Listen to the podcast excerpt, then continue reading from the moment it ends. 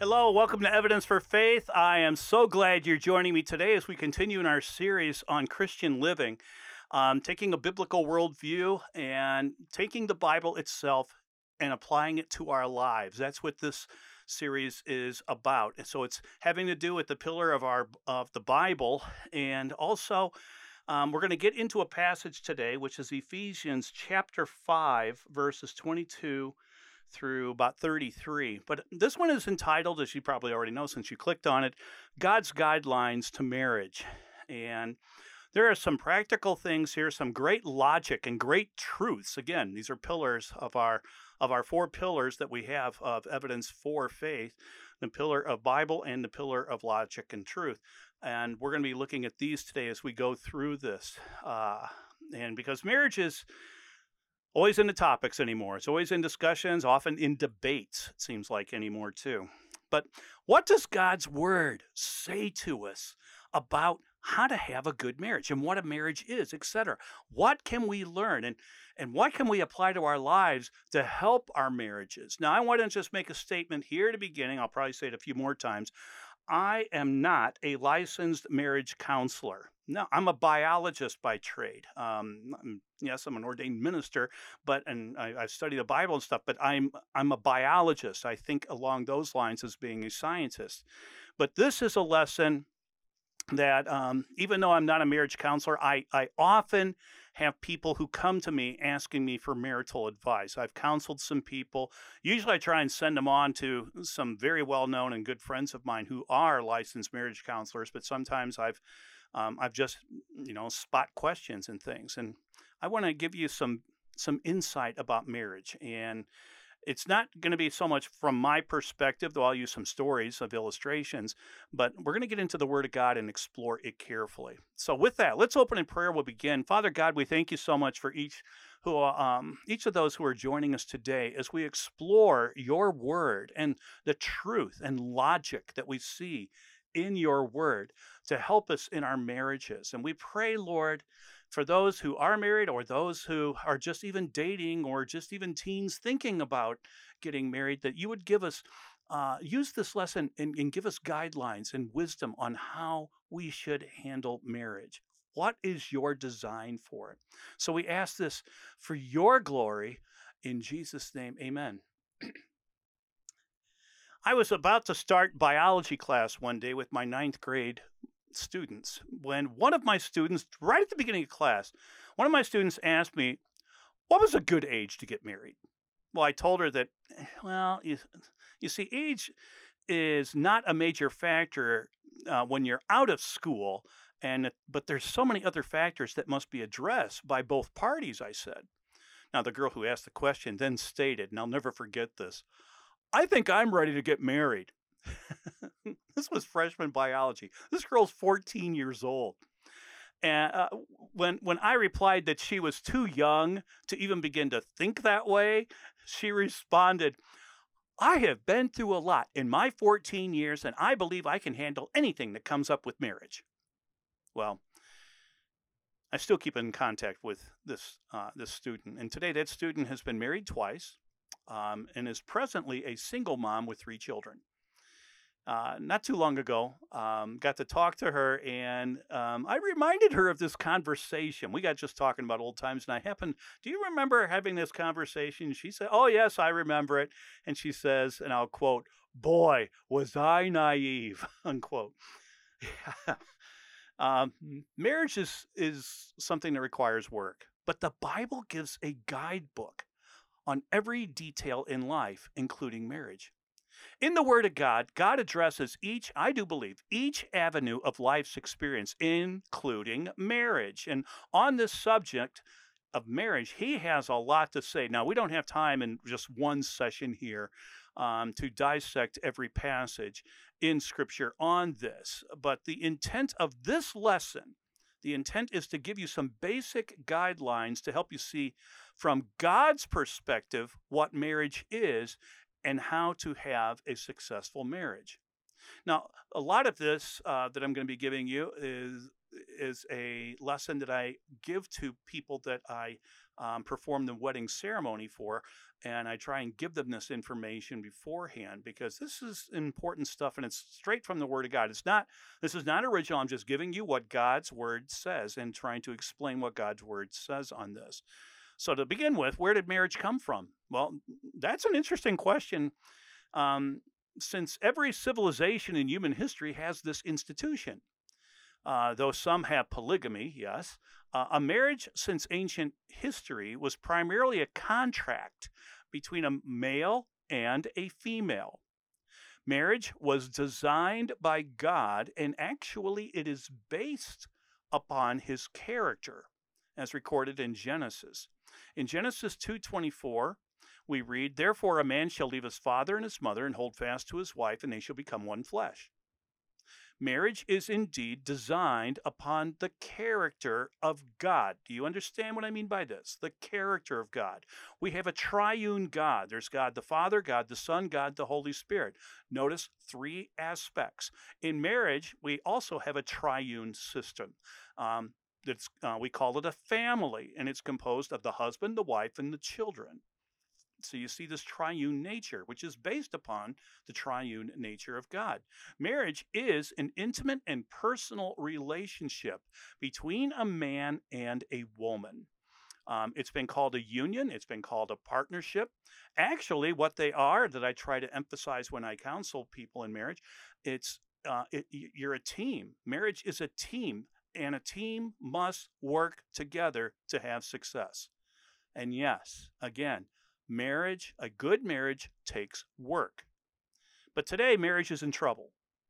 Not only have governments redefined its definition and what marriage constitutes, it has lost a lot of appeal to many in this generation. To some, it's just a quote tr- uh, trial and run, trial run type of, of thing. It's it's just a, a, test, if you will. They they will try. Um, they're going to try marriage, but um, some people will make legal prenuptial agreements even before entering it to clear up any problems that may develop upon its failure.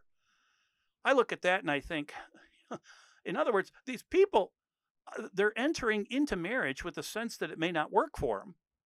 I mean, to do that. There are others who see that marriage is like an antique.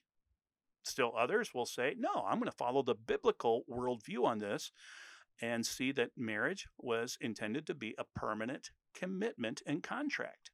And that's why we say, until death do us part.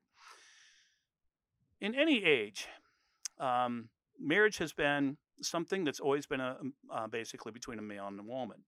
And but often throughout time, they many times don't last. And there there are problems with that. And today, we live in an age where we uh, celebrate celebrities um, almost to a um, to the status of, of worship that we are we think so highly of celebrities and let them guide us and give us um, in, their insight and we sort of take it as like scripture in some ways and to me that's some of the worst examples you can get because we can see that celebrities often have failures in marriage um, you don't believe me? Just listen to a couple of famous celebrities uh, and how many times they've been married. Um, for instance, Christie Brinkley, Barbara Walters, William Shatner, Frank Sinatra, Geena Davis. They've all been married four times. Uh, James Cameron, Pamela Anderson, George Foreman, the great actor Henry Fonda, Joan Collins, Joan O'Brien, one of my favorite actresses, Kenny Rogers, great Clark Gable, Rita Hayworth, Dennis Hopper, Billy Bob Thornton, married five times. Each one married five times. The beautiful Hedy Lamarr and Gail, Gra- Gail O'Grady, and also Tony Curtis, married six times. Jerry Lee Lewis and Richard Pryor were married seven times. Elizabeth Taylor, Lana Turner, Larry King, Mickey Rooney, they all got married eight times. And then, are you ready? The beautiful Jennifer O'Neill and Zsa Zsa Gabor married nine times. How many failures have we just looked at from celebrities? And uh, why do we let, why do so many people let celebrities have this like worship status that we think on, and anything that they say, anything that comes out of their mouth concerning social attitudes and society and stuff, we believe, oh, they're the, they're the experts. No, they're not this proves on marriage that they're not the best sources to look at. I believe that too often people seem focused on the illusion or the fantasy in marriage of like finding the perfect romantic and sexual partner. The problem is if this is found, if that's what you're after and you do find it, it's not going to last long. The perfect body, the perfect face are all subject to the laws of thermodynamics, in which entropy always increases as time goes on. If I've confused you by that, let me put it in other words. As time goes on, systems break down, skin breaks down, collagen breaks down, your organs break down. For example, a new car doesn't get more beautiful as time goes on, but will decrease in beauty as it ages. So, what are we supposed to look for? I mean, God gives us a warning on this. In Proverbs chapter 31, verse 30, out of the God's Word translation, to make it a little bit more easy to understand, it reads Charm is deceitful, beauty evaporates, but a woman who has the fear of the Lord should be praised. Right there, we get a little hint of men, what we should be looking for when we look for a wife. In counseling many people over the years, I've heard so many reasons uh, people give for choosing beauty and physical appearance as the key element to finding a spouse. Now, as I just said, because of entropy, things break down. This, unfortunately, is a very poor choice method for finding a mate because, as God says, in Proverbs, beauty evaporates. You don't believe me? Have you seen a picture of the actress? I'm not making fun of her. I'm just using an example here of just the biology of how things are. Have you ever seen a picture of uh, a recent picture of the actress Tina Louise, who played Ginger in Gilligan's Island? Take a look at her picture today. You can Google it or whatever. Take a look at what she looks like today. And then look at a picture when back in the early 60s when that series Gilligan's Island started and how she looked there.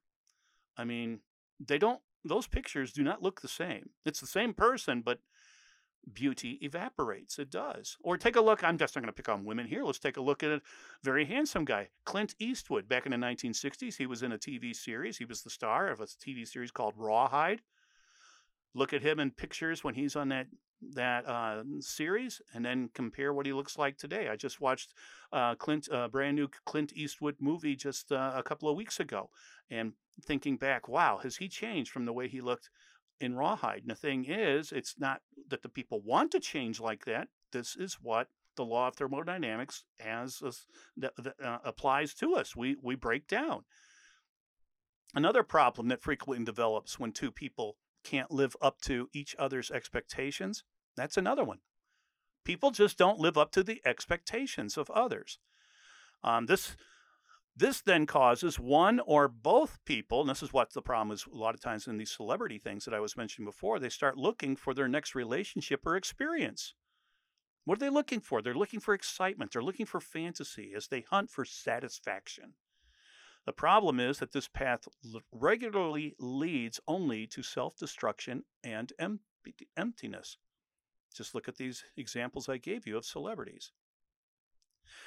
God instructs us to be absolutely devoted to our spouse, not looking around for the next experience, not doing anything like that. I remember years ago, a former student of mine called me up uh, seeking some counsel. Now, this Christian gal, who was quite close to me back in the days when she was uh, my student, uh, contacted me wanting some advice. She told me that she had always admired how uh, I got along with my wife, Denise she knew Denise pretty well too. Um, even when times were tough, she told me that she always admired how the two of us, even in difficult times, how the two of us always got along. And she told me that she was now engaged to be married and wanted to know the secret. What was the secret of a good marriage? She viewed that Denise and I had a very good marriage. Wanted to know what the secret was. Now, I was caught a little bit off guard by this phone call. It came out of the blue. And as I'm trying to scramble through my mind, okay, what can I tell her as a secret to marriage? I'm, I quickly replied that, well, you see, marriage is not one person seeking t- uh, the other person as the fulfillment for their needs. I said, you can't go into marriage thinking that this person is going to fulfill, fulfill all of your needs. I said, a, a good marriage is one in which, this is specific, each spouse in the marriage tries to outserve the other. It's necessary that both both parties, both spouses do this. That's one of the secrets. If you can get this person you're going to marry, I told her, if if, if he can be um, in this mindset, and if you can be in this mindset, this really helps a lot. Um, I told her that both people need to deny their own wants and desires and to focus solely on the, de- on the desires and the needs of the other person. I said in like in dating, you know, you dated other people, and and even today, when we date people and people who are on going on dates and stuff, um, in dating, each person often makes a major effort to fulfill the needs of an of the other and to honor the other. How many times guys will open up car doors or open up doors for the girls? Um, they'll pay for their meal. They'll um, they they go over the edge sometimes trying to be you know fulfilling and and honoring to the other person. Well that's great there's nothing wrong with that whatsoever but the thing is that shouldn't change once a ring gets put on the finger. That shouldn't change in marriage. In marriage my friends each of you must try to outserve the other. That's what i told her on the phone. I said if each keeps their focus on the other you're going to find that you'll have fewer arguments and quarrels developing in your lives. This will also help you keep true to each other as long as you both walk with the Lord. Now, remember, I was speaking to a Christian gal who is marrying a Christian guy. And I said, These are the things that I can tell you. Let's talk about that for a second. Devotion to your spouse. Devotion to your spouse is so important in marriage. You see, each person totally relinquishes any other person in their past or their future to intensely focus on their spouse. In the great book of wisdom written for young people, Solomon tells us in Proverbs chapter 5 verses 18 and 19, "Let your fountain be blessed and rejoice in the wife of your youth." a lovely deer, a graceful doe. Let her breast fill you at all times with delight, be intoxicated always in her love.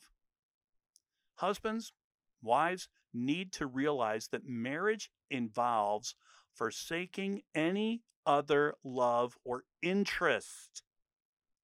Past relationships, when one was dating or seeking a mate, those days are over when you get married. Now they are solely to be committed to their spouse and to God. God first, then their spouse. How many marriages, I think, would be saved if just those two steps were always present. How would society, I wonder, be changed if marriage, marriages were sacred? The Lord gives us, as I said at the beginning, this is one of our pillars, looking to the Word of God and the truth and the logic. And the Lord does give us some great directives on how wives and husbands are to live in a marriage. One of the best sets of instructions that can be found, you'll find in Paul's letter to the Ephesians.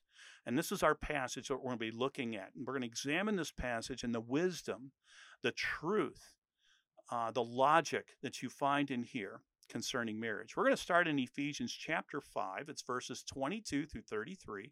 I'm going to read this out of the English Standard Version, which is a word for word translation, because we're going to get into studying the words. That's why I want to use a word for word translation for this.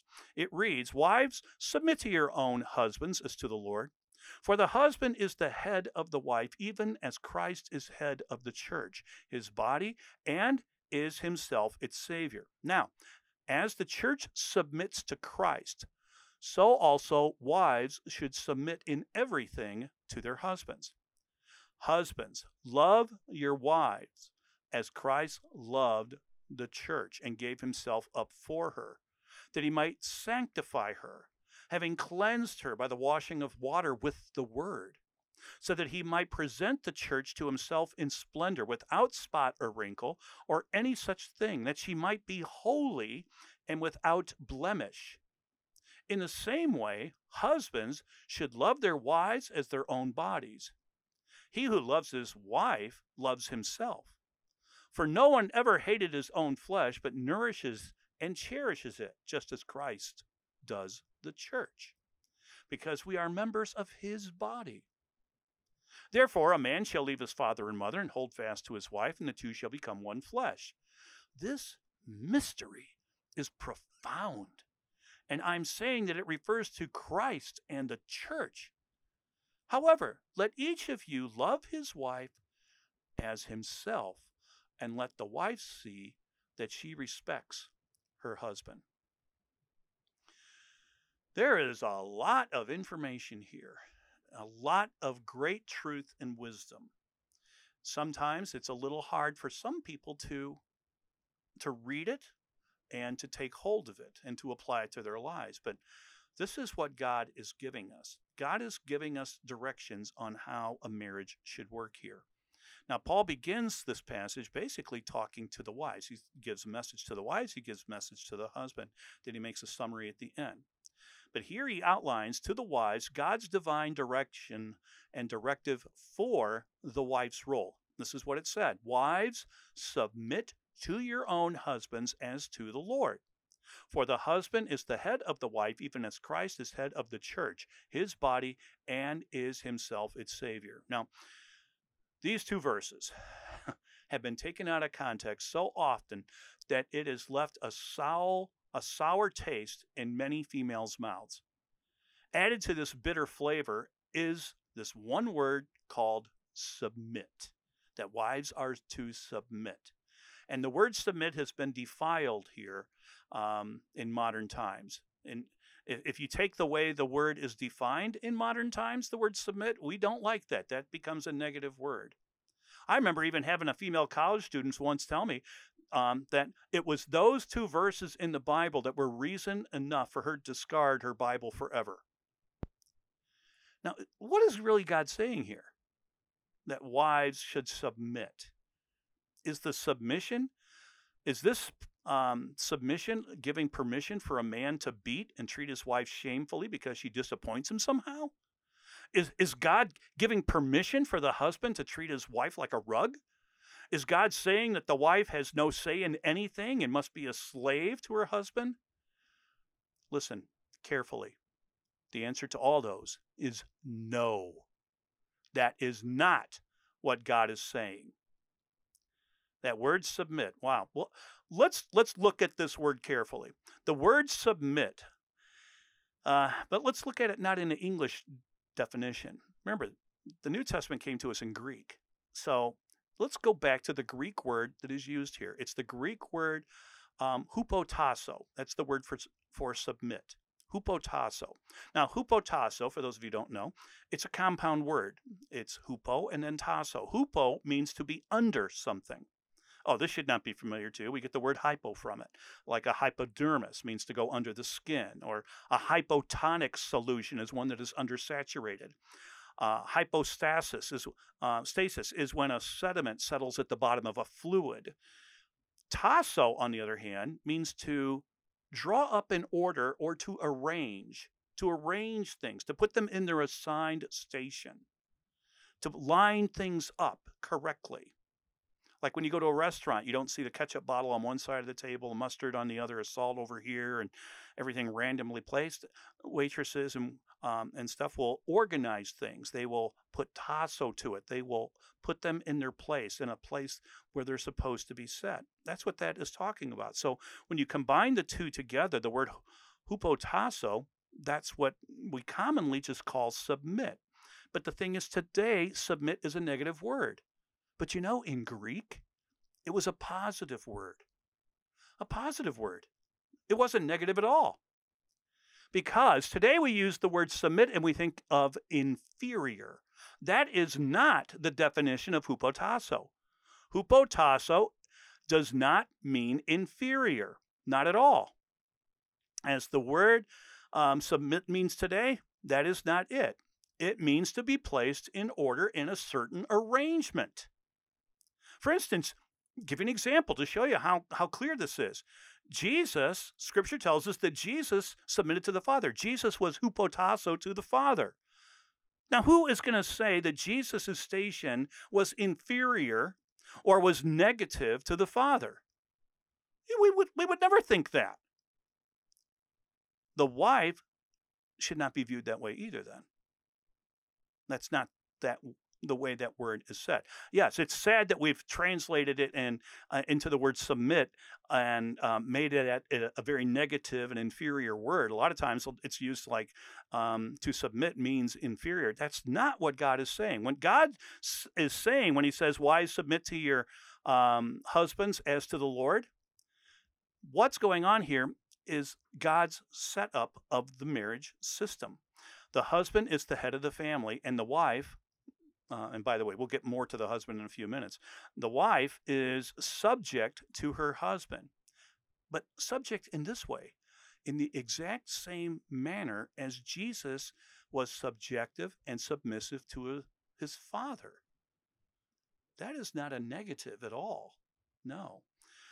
This does not imply the wife is of lesser value. Hupotasso, the wife is not inferior. She is not of lesser value. Hupotasso is talking like with Jesus and God. It's talking about the Trinity here, the triune God. And the thing is, it's a team like. It's a, it's that's a bad way to afraid to uh, describe God, but um, it's in a marriage, it's a team. It's the way we look at it. And every team needs a leader. God has appointed that the man is the head of the team, is what we're talking about here. He's the head of the team. And by the way, men, you're going to have to answer before God on the way you treat your team member, your wife. I mean, just put it on a sports metaphor. Sports teams have captains, do they not? Yeah. But that doesn't mean that the other players are not important or lesser value. I mean, you, all the players are very important. That's what that is. And by the way, some sports teams do not appoint their most talented players as their captains. Um, but they appoint the one that is most capable to lead. I have served on sports teams like that. That the the star player was not the captain; it was somebody else who seemed to be um, not as good as a player as the others. But the thing is, he had remarkable leadership skills. He was the team leader. He was the captain. Thus, submitting does not refer to the worth of a person. See, we look at it this way, that way today. That's the way we look at it, but that's not the way God is telling us this in His Word. Submitting is also a voluntary response. It's a voluntary response to God's will because God is designing this. Submitting is voluntarily yielding their own rights to focus on their husbands. That's what this is saying. And allowing the husband to lead. This is the same way a church body follows a pastor. You wouldn't say the members of the church are inferior or they're negative and only the pastor is, you know, the, the, the becomes the dictator. That's not the way it's supposed to be. Just like the church members voluntarily follow the pastor, the wife is voluntarily to follow her husband and everything. Now, listen carefully to this. This does not mean that the wife cannot have a voice. A wise husband will listen to and honor his wife. Actually, we're supposed to do that. In my own case, my wife, Denise, she's very smart. I married somebody, I, I always wanted to, to marry somebody who was smarter than me. Well, that there was a lot of people out there for that one, but I, I, I married Denise, and because she is so smart, I would be a fool not to listen to her because her insights often hit the bullseye of practical things much more than I do. Because of my respect and the way I honor her, I listen and weigh carefully what she says. I, I always want her opinion on things. Now, I may take her advice and move forward with it because it's good advice, or there have been times where I believe that following my idea was more suited for the success for both of us because we are a team. When that happens, where I, I turn away her advice and go on my own, what she does is she steps aside and allows me to lead as God has commanded her. That's what we're talking about here. Notice too that in this passage, there's something here a lot of people miss. When God says wives should submit in everything to their husband, it's that word everything. What's that got to do with anything? The word everything in the Greek here is the word pos. Pos means the whole of all of it, everything. And if she's supposed to submit in everything, do you notice that, that gives her the responsibility of having input in everything? How about that, huh? Most people don't think that way. Husbands often just become like the dictator. No, that's not what this is. God has designed it. You you listen to her. She has insight, and it says here, in everything. So she's got her opinion. God has given her a brain, and a wise man is going to listen to her. The late brilliant uh, theologian Charles Erdman, in his commentary on Ephesians here, he wrote this uh, concerning this, this very aspect. Mere listless, thoughtless subjection is not desirable if ever possible. The quick wit, the clear moral discernment, the fine instincts of a wife will make of her a counselor whose influence is invaluable and almost unbounded. I really like that. Erdman is telling us about this word uh, pause and how the wives submit to everything. She has insight. A wise husband will allow her to have input in all matters. He should value this opinion then very, very highly, not dismiss it because he's simply the one in charge. A person who is given wise advice and fails to listen is a fool. Now, the next part of this passage is addressed to the husbands. Yeah. Now, God has put on the husbands here. I mean, most men I know memorize those first two verses that we just went over about the wives' role, but they often neglect what follows this. Um, God puts upon the man, uh, the husband, quite a load of responsibility. Look what it just says here, starting in verse 25 of Ephesians 5. Husbands, love your wives as Christ loved the church and gave himself up for her. Now, right there, that's an important and overlooked passage. Husbands will quite frequently, they'll quote to me 22, 23, 24 on the wife's role, but they're often blind to the rest of this passage. In my opinion, the husbands have the hardest role to fulfill in God's design in marriage. Nowhere in this verse, nowhere in this verse is the command for the uh, given for the husbands to bark orders or yell at their wives. You will not find anywhere. You know, God says man has the right to yell and scream at their wife. You don't see that. It's not there. We're not to treat them as lesser citizens. Not what that uh, we're supposed to you know they're it's it's hupotasso they're not lesser citizens we don't treat them like slaves we don't treat them as their inferior a husband is told to love his wife in the exact same manner and method as Jesus loves us, his church. How many marriages would be saved and see less difficulties if the husbands did just that one command? The way that you love your wife is the same way that Jesus loves you. How does he treat you? That's how you're supposed to treat your wife. Now, the word here for love is the Greek word agapeo.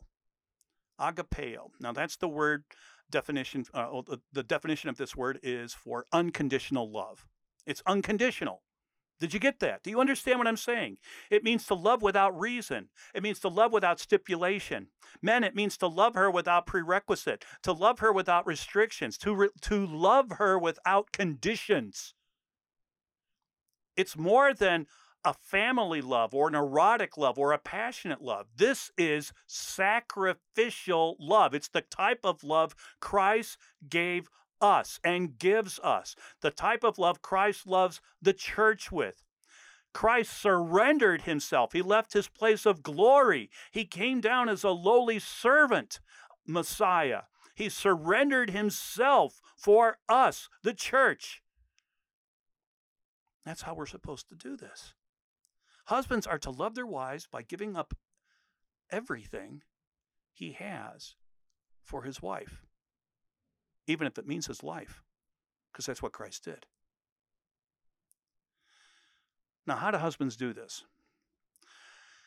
The husband is to put aside his own likes, his own desires, his own opinions, his own likings, his well being, happiness, and his interests to please his wife, because that's what Christ does for us.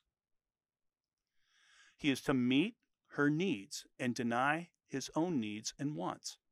Christ left his lofty place in heaven, being submissive to the Father, to come down, take on human flesh, be mistreated, be spat upon, be spit upon, beaten, slapped, mistreated over and over. That was the command. That's what the Father wanted him to do. That is the type of love. This, folks, men, this is a command from God. And the wife is to put herself under the husband's leadership, yes, but the husband has to agapeo his wife. I'm going to repeat that because that's so important. Yes, the wife puts herself under the husband's leadership in the team, but the husband must agapeo, unconditionally love his wife. In this passage, Paul wrote eight specific duties for the husband to do. Eight specific duties. It's he said that, and this is God doing this. This is the Holy Spirit under the influence, uh, uh, uh, Paul under the influence of the Holy Spirit, giving us this information. The Holy Spirit tells us to give Himself up for her. This means putting your wife's desires and needs first. The Holy Spirit tells us to sanctify her, that men were supposed to cleanse her that we're supposed to uh, present her in splendor, without spot, without wrinkle. We are to make her holy, he says, to be without blemish. And by the way, that means never to cause a blemish on your wife. Under no circumstances is the husband to beat his wife, to make a mark on her. He is to make her holy, to nourish her, it says also that's a that's a really tall order for for men. I, I really it is. We got to do things to help keep her sanctified, to keep her holy. Now, these are helping the wife to remain pure and holy to the Lord. That's the purpose here. The husband does not ask the wife to do anything that would make her unclean or not suited to be in the presence of a holy God. Did you get that, guys? We are never to ask our wife to do anything, anything that would make her unclean or not suited to be able to stand in the presence of holy God. Thus, you are never to defile her. You are never to expose her to anything that might damage in any way her relationship with God. Instead, husbands are to help her grow in her relationship to God. I told you this is a tall order. The husband is responsible not to argue with her on subjects that he knows also that she is sensitive to. In other words, if you know something that really Ill, um, will push her buttons, you don't push her buttons, guys. These are the responsibilities of the husband that God gives us. Men, if you really love your wife, listen carefully. If you really love your wife, you will do everything in your power to help her meet those characteristics that were just listed every single day she's alive. There's an eighth one I didn't mention, but it's here. The Holy Spirit tells us that men were supposed to cherish her. That means, husbands, we are to love her and cherish her in the exact same manner as Christ loves and cherishes us. We, the believers, the church.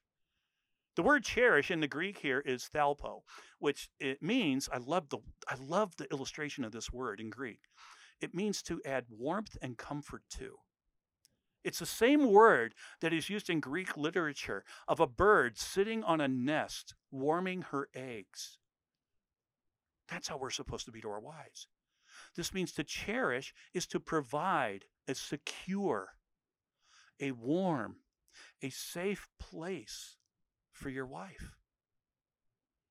When a wife needs strength, when she's tired, or if she needs encouragement, if she's depressed, it's the husband that is obligated by God's command to provide it as best he can for her.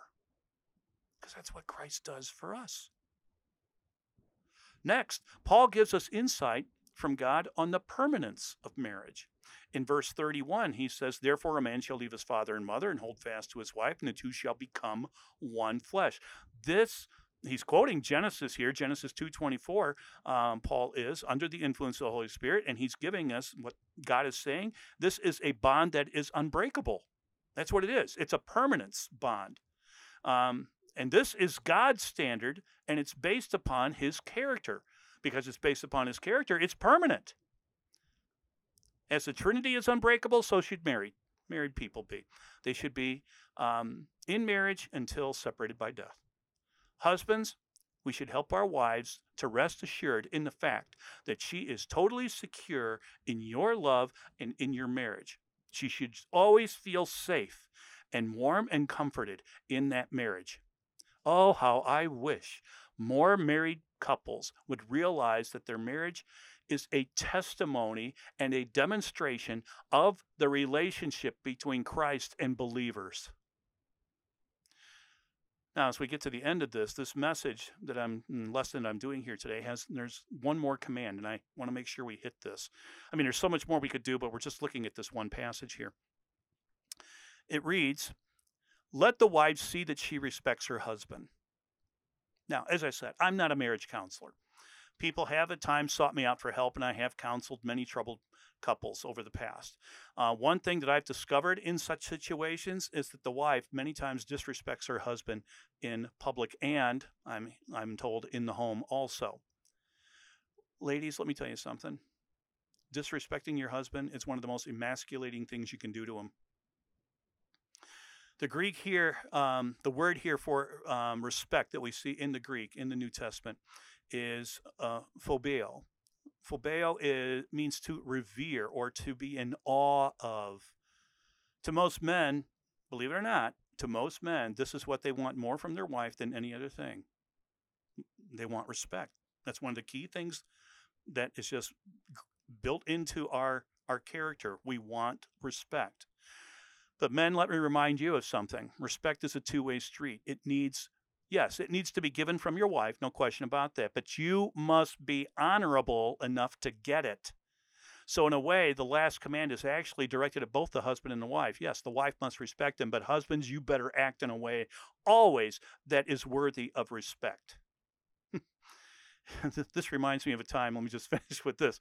Reminds me of a time when I was teaching in a high school where next door to my room was the Spanish teacher's room. Now, this Spanish teacher that the school had uh, this year, uh, she was a brand new teacher right out of college. Now, she knew her material really well. She could speak Spanish fluently, but she had no idea of how to control and run her classroom. She had no classroom management skills whatsoever.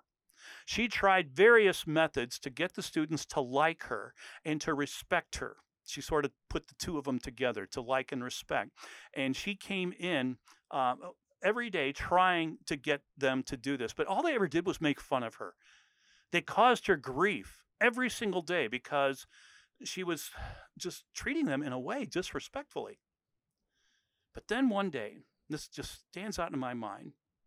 One day I noticed that she came to school drove up by uh, by the school opening by the door there um, as I was watching out my window, and I saw that she came in with um, opened up the back of her car and had two big long, uh, grocery bags, big grocery bags, just full of stuff. Well, I went over to give her a hand.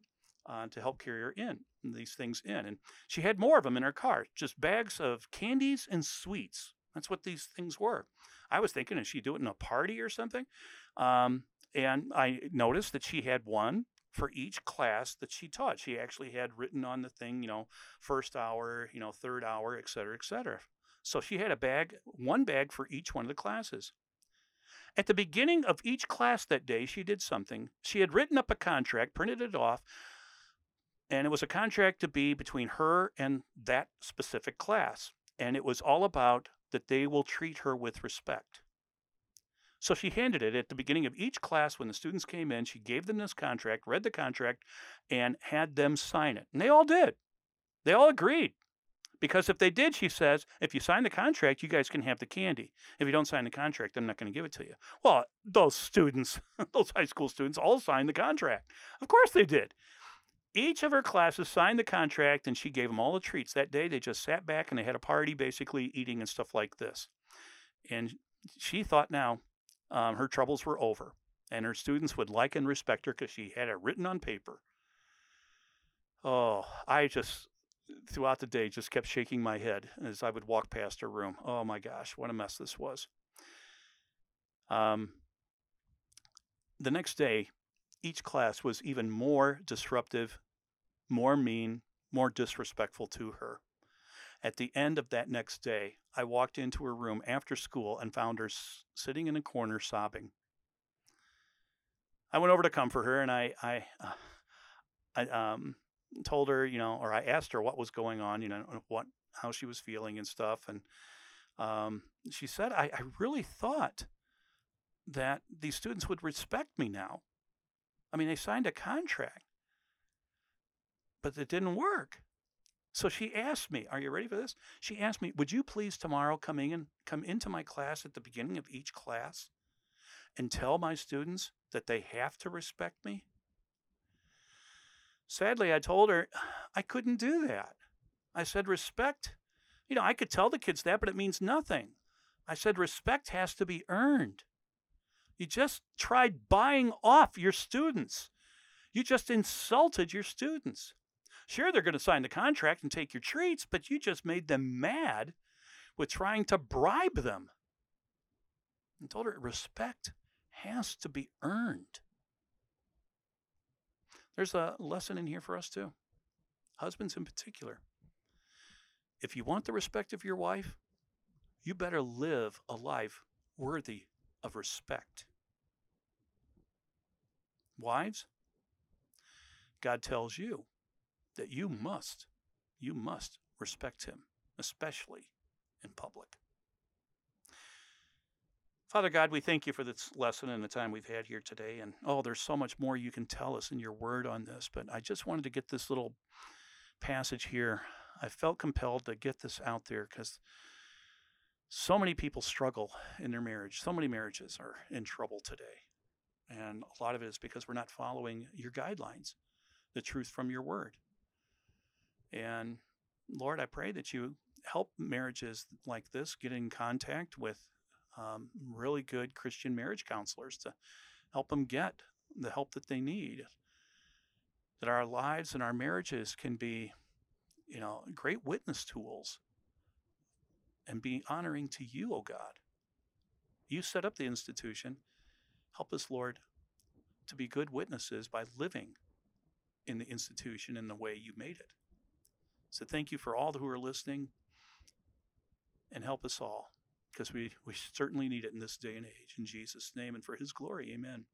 Thank you so much for joining me today on this lesson. And um, I hope that this has helped you out. And again, maybe you want to look at scripture, the other passages and stuff, but I do encourage you, um, maybe as a couple, sit down and take a look at this together and um, listen to it together or just open up, at least open up the word uh, together and just examine this, particularly those who are thinking about getting married, um, or the ones uh, who are, are, you know, like newlyweds. Good lessons from your word we can see here. So thanks for joining me, and until we meet again, take care and may God bless.